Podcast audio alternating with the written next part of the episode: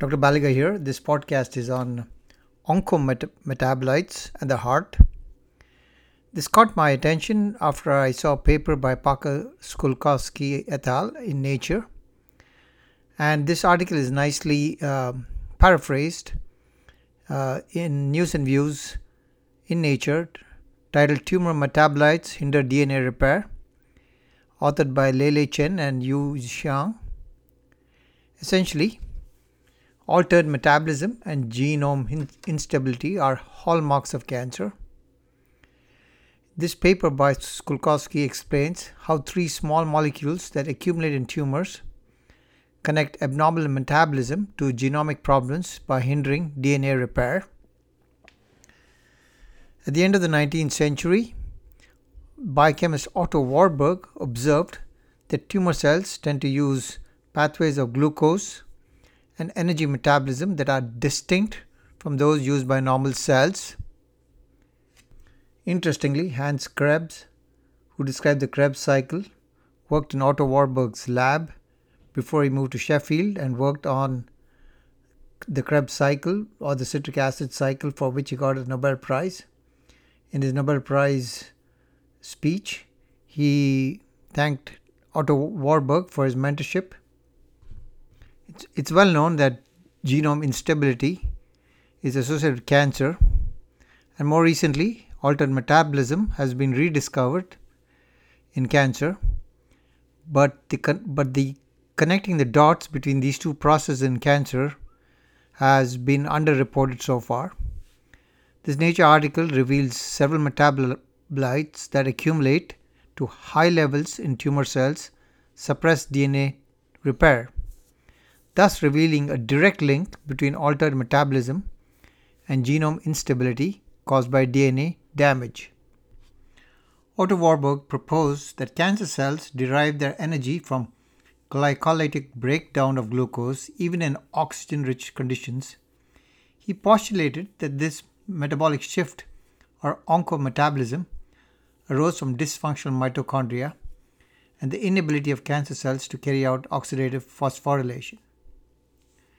The term oncometabolism refers to an ensemble of metab- metabolic rearrangements that accompany oncogenesis and tumor progression.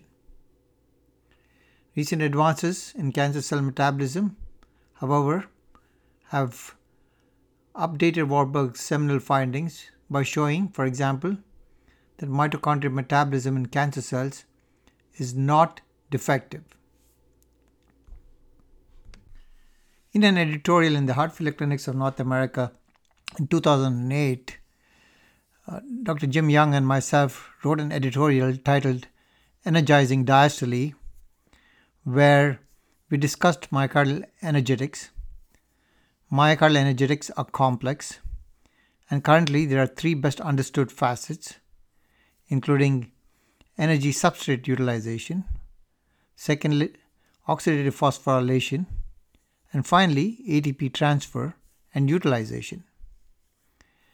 Substrate utilization or the energy that is derived from ingested food involves uptake of glucose and free fatty acids by the cardiac myocyte. The breakdown of these components by glycolysis and beta oxidation, and the entry of the resulting metabolites into the Krebs cycle. The production of energy by mitochondrial respiratory chain involves production of high energy ATP molecules by phosphorylation of ADP molecules and is known as oxidative phosphorylation. This process is the source of all energy reactions in the cardiac myocyte. The creatine kinase energy shuttle is a process of ATP transfer and utilization. Perturbation in each one of these three facets of myocardial metabolism precedes or accompanies LV dysfunction. In a nutshell, cellular respiration includes glycolysis, which is an anaerobic process which, which creates two ATPs net. The second is the Krebs cycle, which is an aerobic process, and that creates two ATPs. And thirdly, the electron transport chain, which is aerobic and produces 34 ATPs. So approximately 38 ATPs are produced in the mitochondria.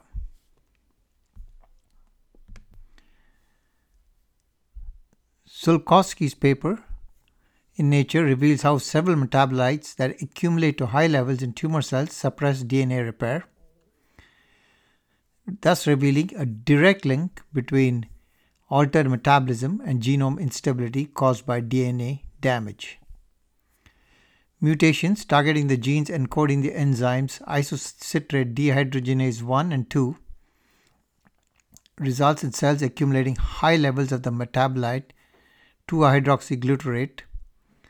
Mutations in the genes encoding the enzymes fumarate hydratase and succinate dehydrogenase cause cells to accumulate high levels of the molecules fumarate and succinate respectively.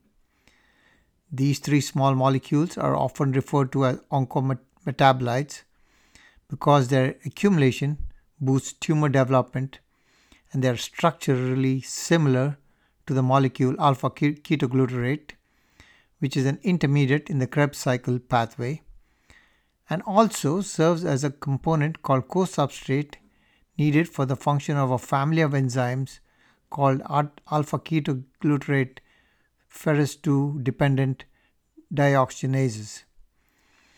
This enzyme family, which comprises of 65 members in humans, catalyzes a diverse range of oxidation reactions in proteins, DNA, RNA, and lipids.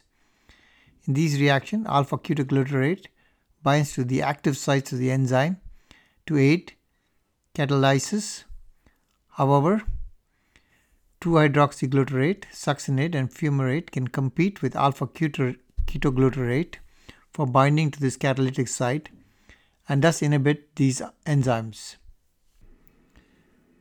One such enzyme is lysine histone demethylase, which modifies chromatin, the complex of DNA and proteins of which chromosomes are made.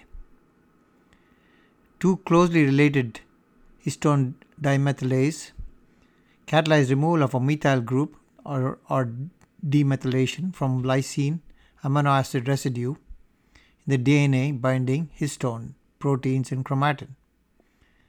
This methylation is linked to a pathway called the homology dependent repair or HDR pathway, which mends double stranded DNA breaks. Double stranded breaks are the most dangerous types of DNA damage if left unrepaired, they can cause chromosome breakage and genomic instability that might promote tumor growth or lead to cell death. How do these molecules in cancer cells inhibit the repair of DNA damage? DNA wraps around histone proteins to form a structure called nucleosome. In normal cells, the enzyme KDM4B, which is a lysine histone demethylase catalyzes the removal of methyl groups from the lysine 9 or K9 amino acid residue of the protein histone 3 in the nucleosome. This H3K9 demethylation activity requires a small molecule alpha ketoglutarate. If a double stranded break in DNA occurs, the H3K9 is methylated at the damaged site and this local methylation signal recruits DNA repair factors that includes proteins. The proteins are TIP60 and ATM. These fix the damage through a process called homology dependent repair. As a result of certain mutations, some cancer cells accumulate small molecules termed oncometabolites that promote tumor growth. Sulkowski has revealed a mechanism that underlies this phenomenon in their paper. Oncometabolites compete with alpha ketoglutarate for binding to the, the KDM4B enzyme, that is the lysine histone demethylase, and thus inhibits the enzyme's function. This results in H3K9 methylation across the genome. This global hypermethylation masks a lo- local spike in H3K9 methylation occurring after DNA damage and hinders the recruitment of DNA repair factors. Unrepaired DNA damage can lead to genome instability and thus boost tumor growth. In an elegant article in 2014 in the journal Genes and Development, Ezra Agbe et al., uh, in a paper titled D2 hydroxyglutarate produced by mutant isocitrate dehydrogenase 2 causes cardiomyopathy and neurodegeneration in mice.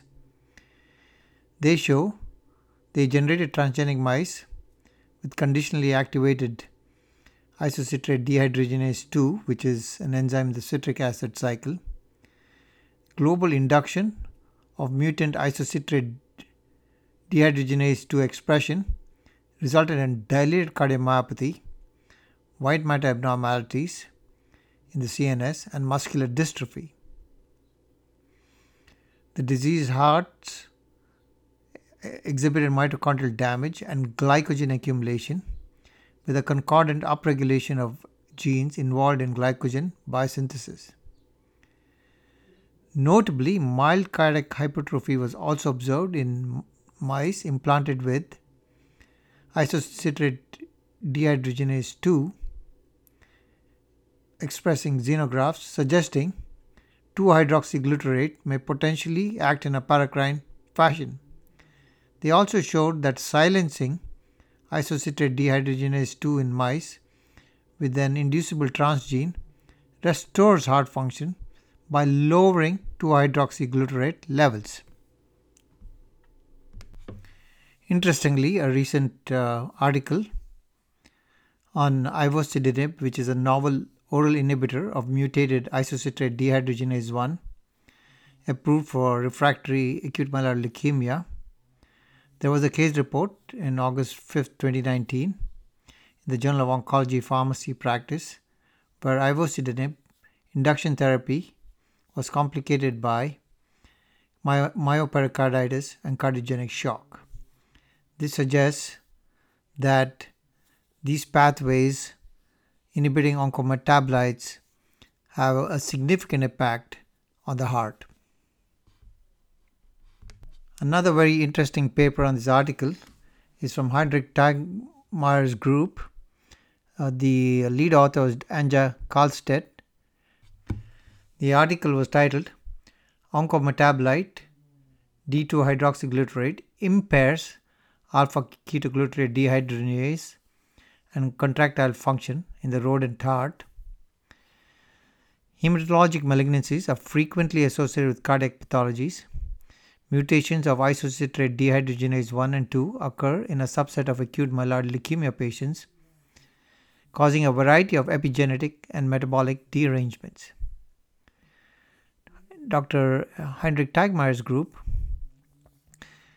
combining mathematical modeling and in vivo as well as ex vivo studies, found increased amounts of oncometabolite 2-hydroxyglutarate produced by the isocitrate dehydrogenase 2 mutant leukemic cells causing contractile dysfunction in the heart. This contractile dysfunction was associated with impaired oxidative decarboxylation of alpha ketoglutarate and a redirection of the Krebs cycle intermediates and an increase in ATP citratyl lyase. The increased availability of D2 hydroxyglutarate also led to altered histone methylation and acetylation in the heart. Tagmeyer and co authors propose that D2 hydroxyglutarate promotes cardiac dysfunction by impairing alpha ketoglutarate dehydrogenase and inducing histone modifications in a manner dependent on uh, ATP citrate lyase. They propose that their results highlight the impact of cancer cell metabolism on the function and metabolism of the heart. Connecting Tagmeyer's work with Sulkowski's work suggests that oncometabolites affect both the tumor cells and promote its growth, and simultaneously hit the heart, a kind of a double whammy. So, therapeutic options which work on these pathways may help both the heart and the cancer. A very interesting review on the energetics in the heart is written by Stefan Nabuar, MD, in the New England Journal of Medicine in 2007, titled The Failing Heart and Engine Out of Fuel. In my opinion, hypertension, diabetes, obesity, insulin resistance all cause partial depletion of myocardial energetics and substrates in the heart. And chemotherapy in such patients are more likely to deplete the heart more completely and result in chemotherapy induced cardiotoxicity. So it's going to be fascinating linking the Krebs cycle and the mitochondrial energetics with cardio-oncology. Another very interesting paper in this space is by Arti Asnani and colleagues in the Journal of Cardiovascular Translational Research titled Changes in Citric Acid Cycle and Nucleoside Metabolism are associated with anthracycline cardiotoxicity in patients with breast cancer. Dr. Anna Barak was the associate editor who oversaw the review of this article. An interesting avenue of research will be whether exercise will alter oncometabolites and improve energetics in the cardiac myocyte and skeletal muscle. Clearly, this is very nuanced and work in progress, but every cardio oncologist needs to keep an eye on oncometabolites, myocardial energetics, carbohydrate metabolism, including the Krebs cycle, in the years to come. I'll be posting links to all these papers on, on www.mastermedfacts.com under the podcast Oncometabolites and the Heart.